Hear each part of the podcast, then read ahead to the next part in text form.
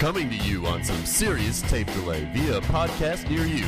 From that hockey hotbed of San Jose, California, it's Dudes on Hockey. He is now accepting callers. He is calling me Dude. And now, your hosts, Mike and Doug.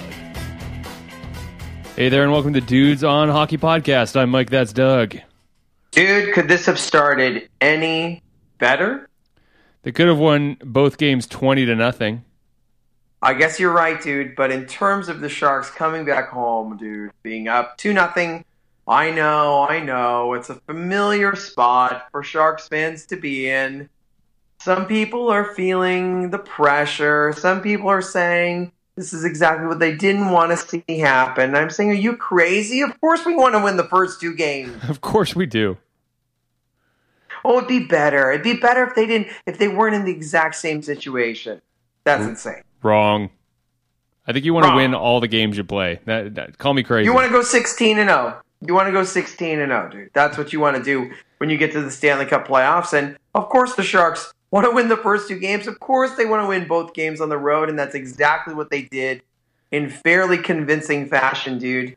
And when you watch the games, you can see that the Sharks were playing with a lot of intensity, a lot of energy, and they did so many things right.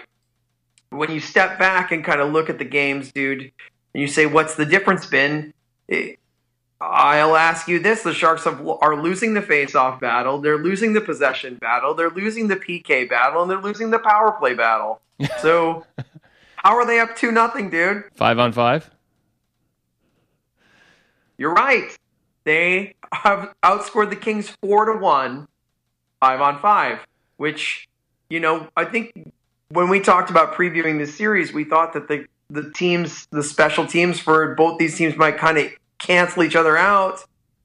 And here we are. The Sharks beating one of the best possession teams, if not the best possession team in hockey, at their own game. Yeah. The best possession team in hockey. Yeah. And a lot of those possession differentials, you know, I was looking at, they make a little chart that shows like directed shots towards the net, you know, as time goes along in the game. You know, it's sort of like a chart that goes from the lower left to the upper right. And, you know, every time there's a shot, it jumps up for one team and then a different line jumps up if they get a shot. And you see it diverge like crazy in last night's game, but it diverged after the Sharks were up 2-0. Right. So the Sharks were sort of doing pretty well or even leading the battle at that time. And then the Kings take over, and then the Kings throw like 1,000 shots towards the net in the third period because, as a lot of people have found out, you know, when it's even score, you know, when it's tied, then that seems to be a better indicator. Teams that are down will direct more shots towards the net. They'll play more aggressively. They'll take more chances because they have to score to remain in the game. And that's exactly what the Kings did, especially last night. I mean, it really, the chart like completely diverges, and the Kings just like shoot up like crazy, like a rocket ship, and the Sharks just slowly go up because they're trying to withstand this onslaught by the Kings. Right. And I think it made me very nervous. You know, I mean, there were times of, especially game one, there was a period like late in the game. Oh my gosh. Where it was like, you know, that like that pregame drill that they do with the goalies, like after they shoot on the goalie, like they have the puck around the net and like all the Sharks are standing around the goalie and they're all trying to pound it in and the goalie's trying to stop them. And eventually they pound it in and then all the players go and skate towards center ice. Like that's what it felt like. It's like all the Kings were standing around the net just trying to pound it in. Well, you mentioned the goalies, dude, and the goalies that's been a major tilt towards the Sharks in game 1 and 2. When you look at how they're playing, you look at the save percentages. Again, Jonathan Quick struggling this year against the Sharks. He's having a hard time, dude. His save percentage is .870. Martin Jones, the save percentage the first two games is .922. Right. I mean, Jones is outplaying Jonathan Quick. And, you know, that's not just for these two games, it's been all season. Quick has really struggled against the Sharks, and you just got to hope that continues. Yeah. Game 3 tomorrow night at home. You know, the Sharks. Do they have the worst home record of any playoff team? I believe they do. You know, so Dude, let me take your temperature on this one, because I think someone tweeted at us, are we going to be all unicorns and rainbows? That's what I tweeted earlier when I announced that we're recording tonight. Are we unicorns and rainbows, dude? The Sharks are up 2-0 to the best possession team in hockey. Some people, even as the playoffs begun, said the Kings might be their dark horse favorite to win the whole thing.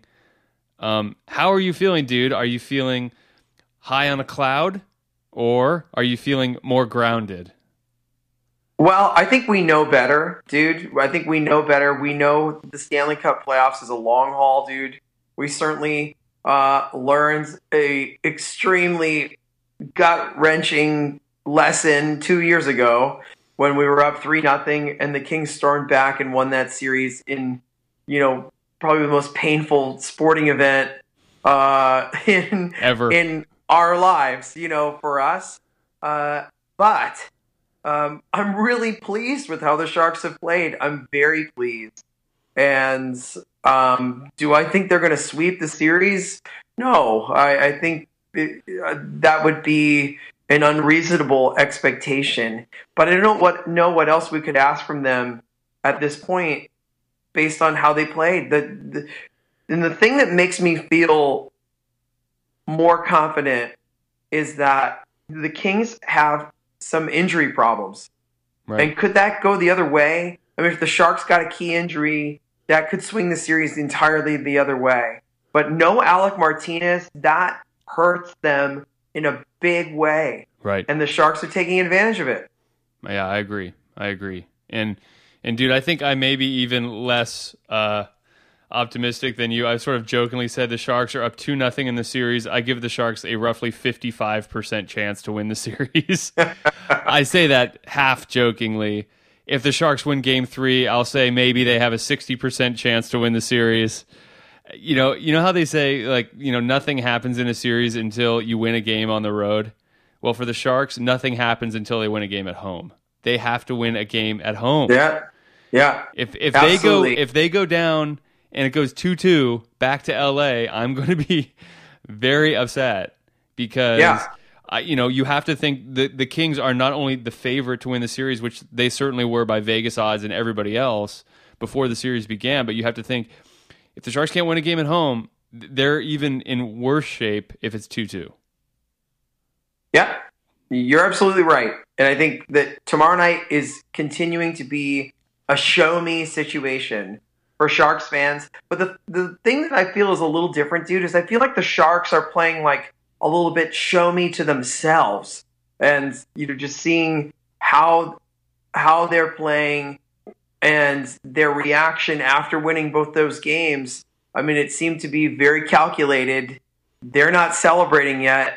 You got to know it's got to haunt the core of this team 2 years ago. They have not forgotten this. Right. And this is their chance for major redemption. And you just hope that if they can get out of this series, that this isn't the win for them, right? Right. That they could be in it for the long haul, that this just wouldn't be enough for them to be like, oh, well, we got rid of that ghost in our locker. Like, that they could find a way to make a longer run. But I feel optimistic, dude. Like, I really... I expect them to win one of these next two games, and then that puts them in the definite driver's seat. The Sharks' best players are outplaying the Kings' best players, and Pabs is a +4, Toffoli's a -3, Burns is a +3, Doughty's a -3. Right. You know, they're getting used. Yeah. They're getting used by the Sharks' best players. Yeah, and that's a really good sign. And that's a good sign. And Joe Thornton looks like all business, dude. That beard is all freaking business. That beard is epic. That beard is happening. And, you know, and I think another thing that's a good sign, dude, if we're looking at positives and if we're looking at unicorns, dude, is, I mean, the Sharks, when they went down 3-2 in game 1, when Trevor Lewis scored that shorty after Burns made that horrible decision to go down to try and block that shot, the Sharks could have easily been like, damn it. Yeah. And lost that game. Right. And they came back and scored like seconds later. Yes. Yeah, I was going to say the same thing, and the same thing happened early in Game 1. You know, the storyline was, can the Sharks get redemption from the blah, blah, blah, you know, this whole thing. And it's just like, it was like, I was just getting so tired of it. And then Game 1 starts, and the Kings score like 3 minutes in. And you're like, oh, God, jeez. And then Pav scores 2 minutes later and ties the game. And I thought that showed a ton of heart from the Sharks. I mean, that was one of those things that could have set the whole tone of not only the game but the series. It's like the Kings are going to come out. Obviously, they were hitting everybody. They're trying to use and abuse the Sharks, you know, in a physical way. You know, they're out hitting the Sharks by a pretty significant margin, and that's clearly their game plan, is to go Milan Lucic on everybody. And right. And that's fine. And they did that, and then they score, and it's like, oh, you know, and there could have been a major deflation at that point. But the Sharks, they showed, in my opinion, a lot of heart at that point. As you said, after the Trevor Lewis goal, which was pretty dispiriting, and then they came back and scored right away to tie it. So the Sharks had an answer for everything the Kings had in Game 1. And in Game 2 was completely different, right? The Sharks came out and sort of slowly built a 2-0 lead and then basically had to weather the storm late, which, you know, I think all Sharks fans needed a diaper at the end of that game. I certainly did. That was extremely scary to see them just shooting, you know, so much and having the puck for so long in the third period. And I'm sure the Sharks would not like to repeat that particular performance. Yeah. I did not sit down for the most of that period, dude. But I think, you know, and I don't have the exact stat in front of me, but the Sharks are just straight up dominant after winning, after leading after two periods. I mean, they're just straight up dominant this year. And I think it would be good research to go back and look 2 years ago. I'm sure that was not the case. Certainly last year, not the case. Like, we always feel like the Sharks kind of give up the lead late and put themselves in a really vulnerable position. This year's team does not do that. Mm-hmm. They don't do that. So I think while it might be frightening, there's a track record this year that is on their side in terms of this DeBoer-coached team. They know how to close out games. And I think it's hard for us to accept that because we're used to them blowing it. That's true. In Sharks history. But this team doesn't do that. And that bodes well, dude. I want to be realistic here for a second, dude. I want a real answer here. How important is it for them to win tomorrow? Is it how – I know it's a long series, but if they don't win tomorrow night for Sharks fans, is that going to be devastating to the tank? No, I don't believe so. Obviously, it will certainly recall the memories, right, of 2 years ago. Like I said earlier, I think Sharks fans might turn viciously against the Sharks if they lose games 3 and 4. If it goes 2-2, I could see it getting nasty. And as opposed to you saying you're optimistic, I'm going to be totally honest here. I try to be a glass half full guy. I try to be optimistic right now, and I'm being totally honest. I feel nothing. I feel like it's 0-0 right now for the Sharks. I feel like the series is starting. I feel 2-0 means nothing for the Sharks. And I'm, you know, I almost feel kind of bad about it because I know I should be happier than I am about the Sharks being in this position. I mean, they went in to the Kings, you know, building, and they beat them twice. I mean, that's good news. That should be good news. And I feel almost nothing. My heart feels like a stone. Wow. You've been scorned. And you have every right to feel that way, dude. I mean, you have every right to feel that way. And that's why I feel like tomorrow night is a critical win for the Sharks fan base. Maybe not for the players themselves. They might be able to move past it. But I think for the fans, they need to win tomorrow. They need to win tomorrow night. Because then I can hear my daughter running down the hallway screaming, "Go Sharks, dude." We may have another guest appearance. It sounds like, here she is. Go Sharks. Come on in here, honey. What do you want to tell the listeners? Go what? Go what? Yeah, there's Uncle Mike. What do you want to say to everybody? Go what? Go what? She's got red light fever. We'll say it nice and loud. I'm saying. Ready? 1, 2, 3. I'm saying. Okay. This is great live. It's great broadcasting. Live podcasting here. Okay, you got to say it on the count of 3. I think she's the next. We're losing listeners by the minute. Okay, you ready? 1, 2, 3. Go Sharks! There you go. Yay! There you go. Great job, honey. Goodbye. Say goodnight to everybody. Goodbye. Say... No. All right. She loves the show so much. Dude. She wants to talk about more Corsi ratings and things like that. I think she's next in line to take over for Jamie Baker on the national broadcast. Oh. She was funny yesterday, dude. We started, for the listeners, my daughter's turning 4. And she started soccer on Saturday, dude. Yeah. She wanted to wear her Sharks jersey while she was playing soccer. I thought that was pretty exciting. So that's she's awesome. Actually getting to that point where she kind of is interested in the games and like kind of checking out what's going on. So I don't know, dude, as a fan and as a parent, like I kind of love seeing her like get a little bit interested, dude. There you go, dude. There you go. A little bit interested. So don't crush her spirit with your with your hockey playoff Scroogedom. I wait till she leaves the room and then I crush people's spirit.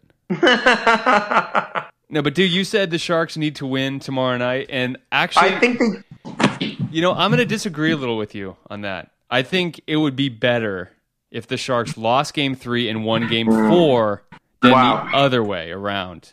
Obviously, a sweep would be the best possible outcome here, but I would rather have the Sharks lose a game and then come back from it than win a game and then lose, because then it looks exactly like it did 2 years ago. Sharks go up 3-0, lose Game 4. They have to go back to L.A. If they lose 2 in a row, then everybody is going to be extremely on edge about the whole thing. Yeah.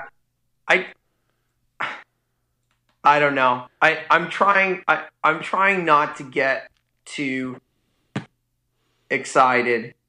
And I know how we felt the last time, and we felt like, you know, it seemed like that we were just going to walk right over the Kings, and this was the year, and you don't want to get too ahead of yourself. So I'm going to check myself, dude.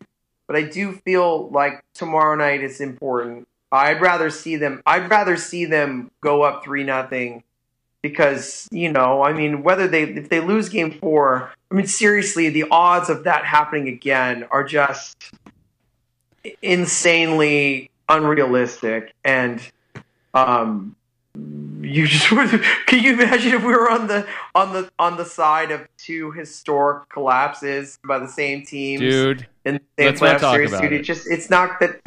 That's not going to happen, dude. So the Sharks should try to get the crowd on their side tomorrow night. And of course they're going to try. They're going to try and win that game.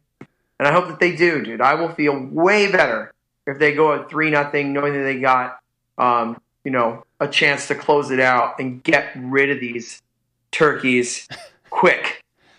Because it looks like the Ducks are in for a fight, dude. Yeah, they're in for a fight because they've already lost that first game. And the Blues-Blackhawks series looks like that's going to be a battle to the death, too. Yep.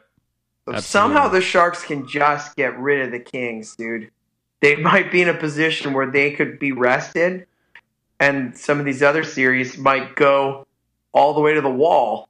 So we'll see, dude. I want to ask you one thing. Are we seeing Chris Tierney's coming out party in these first 2 playoff games? Pete DeBoer seems to really trust Chris Tierney, dude. It's weird. I was looking for some Corsi stats, which is tough because, like I said before, you know, the Sharks get ahead and then the Kings sort of pour it on, and it makes everybody look a lot worse. But one thing I noticed, and it's only anecdotally watching the games, is it looked like the fourth line got absolutely worked, especially in Game 1. That fourth line of Tierney, Wingles, and Zubras is out, so it was Carlson, I think, on the fourth line. So Tierney, Wingles, and Carlson was just getting punked by the Kings' fourth line. And every time I saw that matchup, it looked like it was a 50-minute shift in the Sharks' end, and then they'd chip it out and manage to get a change. And I was very unsure about that particular matchup, and I know, you know, the story on the Kings is that they are so deep. So that made me quite uneasy. But you're right. I know I did, you know, notice that, you know, there's a minute left in the game and Chris Tierney's on the ice. So maybe he made plays, dude. Yeah. He made a play in each game, if I remember right. And so maybe he's individually getting some kudos from the coach. I am not completely sold on that fourth line though, because The Clifford Lewis thing is sort of wrecking havoc right now. Yeah, those guys are very good bottom six veteran players that are playing against some younger players. I mean, Wingles at this point is a veteran, but, you know, Carlson and Tierney are young players, inexperienced. Not surprising to see them, you know, get the better of that battle, but it doesn't stop Coach DeBoer from putting Tierney out there in some very, very crucial moments of the game. So he's got the coach's trust, apparently. Yeah. So just something to keep an eye on. We've been dying for our version of Dave Boland, you know, for our Sammy Paulson for a long time. And if Tierney is developing into that kind of player, it's just going to be really, really interesting to watch. How it continues to be used the rest of this series and hopefully during a deep playoff run, dude. Yeah, I agree. It's just, that was one thing that made me scared after seeing a few of those shifts. I didn't like that none too much, but we'll take it. I'm actually going to look for one particular stat here from last night's game because I have another sort of reaction to the way things are going, and I wanted to verify it on the stat sheet, but I guess Patrick Marleau did have an assist and he did have 2 shots on goal, but he only played, 15 minutes. Yeah, it's, Patrick Marleau's pretty invisible, at least from what I saw. And, that's just from me watching the game and sort of noticing things going around. But Patrick Marleau has not been very involved as far as I can tell. But dude, he is not being asked to play that role anymore. I mean, he's not being put in a featured role.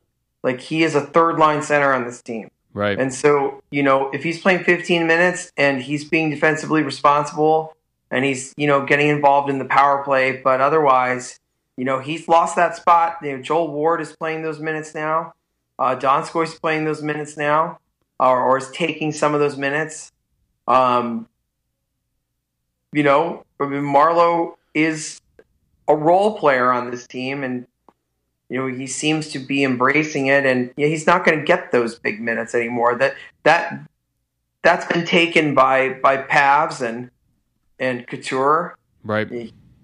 He's a role player now. And if he can do that effectively, as Brent Hedekin said on KNBR, that has the makings of a championship depth. If you've got a guy like Patrick Marleau playing a third line center role, that makes you better. So I don't mind that we don't notice him so much because it maybe means he's playing just really responsible defense. Yeah, he did get absolutely killed in the faceoff dot, 4 and 11 for only 26%, only to be topped by Logan Couture, who only won 2 of 11 faceoffs for 18%.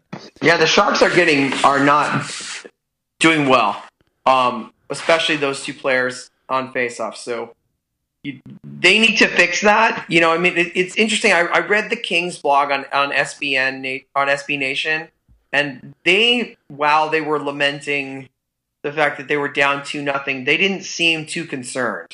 Like they said, actually, they felt like at the end of game 2 that the Kings were actually kind of turning a corner a little bit, and Gabrick is back, and they're concerned about Alec Martinez being out, but they weren't sky is falling it. And they were looking forward to game 3. So, but we're just gonna have to wait, dude. We'll see tomorrow night. I'm very anxious to see how this is all gonna play out, dude. Yeah, given how the Kings have been able to close out series when the years they won the Cup, I don't see why they would be worried. You can't count the Kings out the way this team is built. No, you can't. I think this is a slightly different Kings team. Some of those guys that were the driving force behind some of those playoff runs are not there anymore. So I gotta say, while Justin Williams is not Ovechkin, Justin Williams is not on this team anymore, and Justin Williams murdered us. Yeah, it's true. And he's not there anymore. So although Vinny LeCavalier is kind of trying to do a Justin Williams impression at this point, dude. Oh come, whatever. It's like 60% of his goals this year come against the Sharks. Good for him. Whatever. I'm not afraid of him. I'll take that every single time. I'll take it. No problem. Do you want to look at some of these other playoff series too, just really quick? I mean, absolutely. The Ducks behind. They're playing game 2 tonight. Nashville going to Anaheim, winning that first game. I thought this might happen, dude. I know it's only game 1, but I think the Ducks are... They could really struggle, especially if the Predators don't take penalties. They're not a very good even-strength team. Yeah. It's interesting. And I guess the Wings won against Tampa. Tampa sort of surprised me by winning the first 2 games in that series because they talk about riddled with injuries. Their best player, you know, one of their top forwards is out. I think Anton Strollman's out. I mean, they're missing, it seems like they're missing like 3 of their top 5 players. Yeah, I mean, Tyler Johnson wasn't supposed to play, and he came out and played extremely well. Detroit, maybe they've fought their way back into the series. Mrazek played really well today. That could be a long series, too, if Detroit can find a way to win Game 4. I would kind of tilt the ice back towards Detroit at that point. But that series seems to be pretty exciting. The Islanders-Panthers series has been very exciting. They're at a 3-3 score right now in the third period. That's been some high-scoring, crazy hockey games going on. Yeah, between those 2 teams. Very exciting. Dallas, Minnesota seems like a freaking snoozer. Yeah. Yeah. Although they had a really weird, very controversial goal last night. That was kicked. I mean, it was just the weird... Did you happen to see it? No. So the puck goes behind the net. It knocks off the end boards behind... I can't remember who's playing goalie for Minnesota right now. But Anton Roussel sticks his foot out and kicks the puck from behind the net. The puck goes straight up in the air. It lands directly on top of the nameplate for the goalie, Dubnik. It lands on the Dubnik, on the U of Dubnik, and he leans back and pushes, because he doesn't know where the puck is, and it pushes the net off its moorings, and then the net comes off the moorings, and the puck trickles down off his back into the net. And they call it a goal. It was really, really weird. They said, they pulled out some rule that says even when the net was not completely dislodged and it crossed the line somehow, and it seemed like they completely missed the fact that it was deliberately kicked. I mean, there's no way you could argue otherwise. It was deliberately kicked by Roussel. It was just the weirdest, freakiest goal that I've seen in years. But not to be outdone by the dumbest goal. Did you see the goal that Steve Mason gave up? No.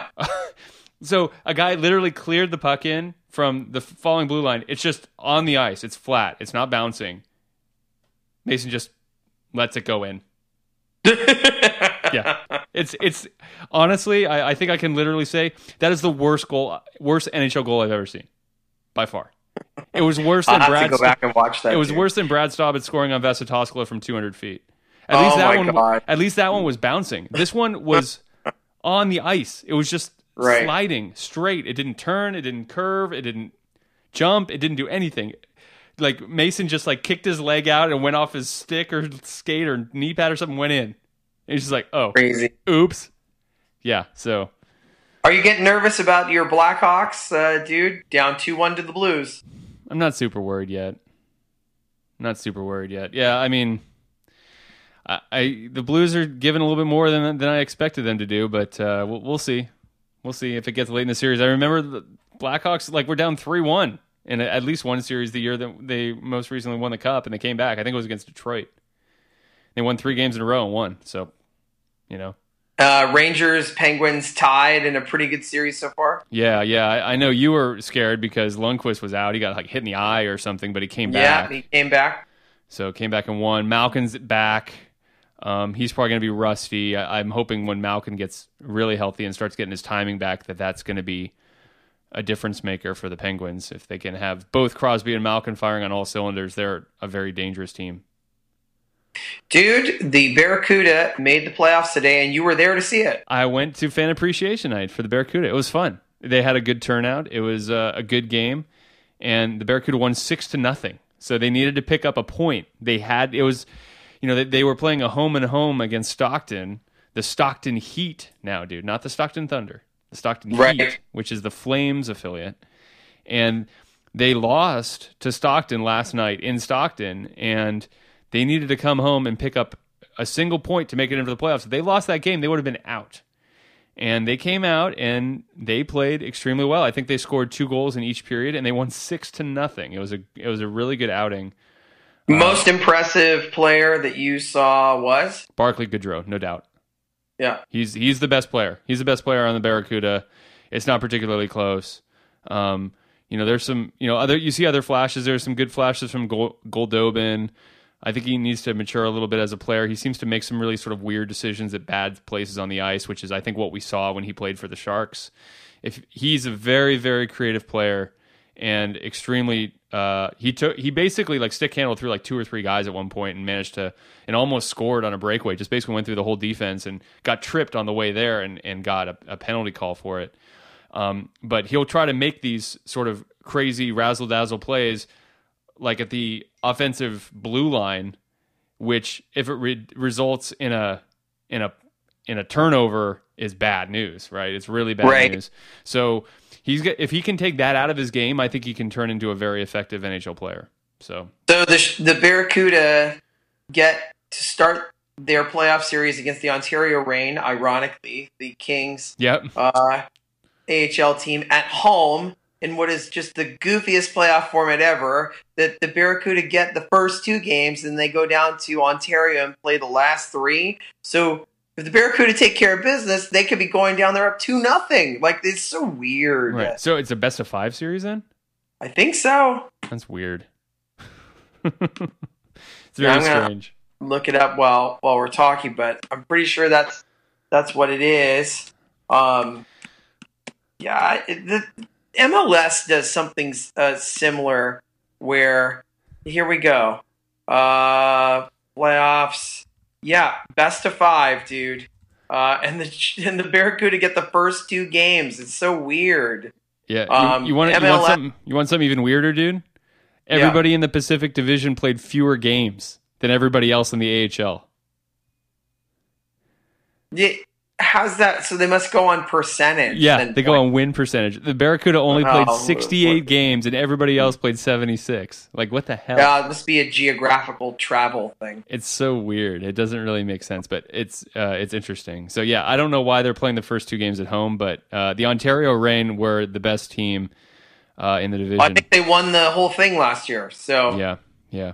Anyways, we'll see what happens, dude. Maybe we'll have a San Jose sweep. That would be pretty sweet. And that would be good times, dude. Well, game 3 tomorrow, game 4 on Wednesday, dude. We'll be back after game 4 with our take and insights. Hopefully, it'll just be over, dude. Game 5 will be over. Game 5, if necessary, will be Thursday. I mean, Friday, dude. So we may not. If there is a game 5, we may not be able to broadcast till after game 5. But dude, yeah, dude, what? Okay. Oh, dude, I'm saying we could go after game 4. We could go after game 4. We're try. Let's try. Okay, let's try, dude. We're try. I can't say I'm optimistic yet, dude, but I'm pleased with how the Sharks have played. How could I not be? But couldn't ask for a better start, dude. And let's just hope that they can continue it and reverse the trend at home, dude. Let's hope we're talking on Thursday and it's just straight up over. Straight up over, dude. Go Sharks. Right. Go Sharks.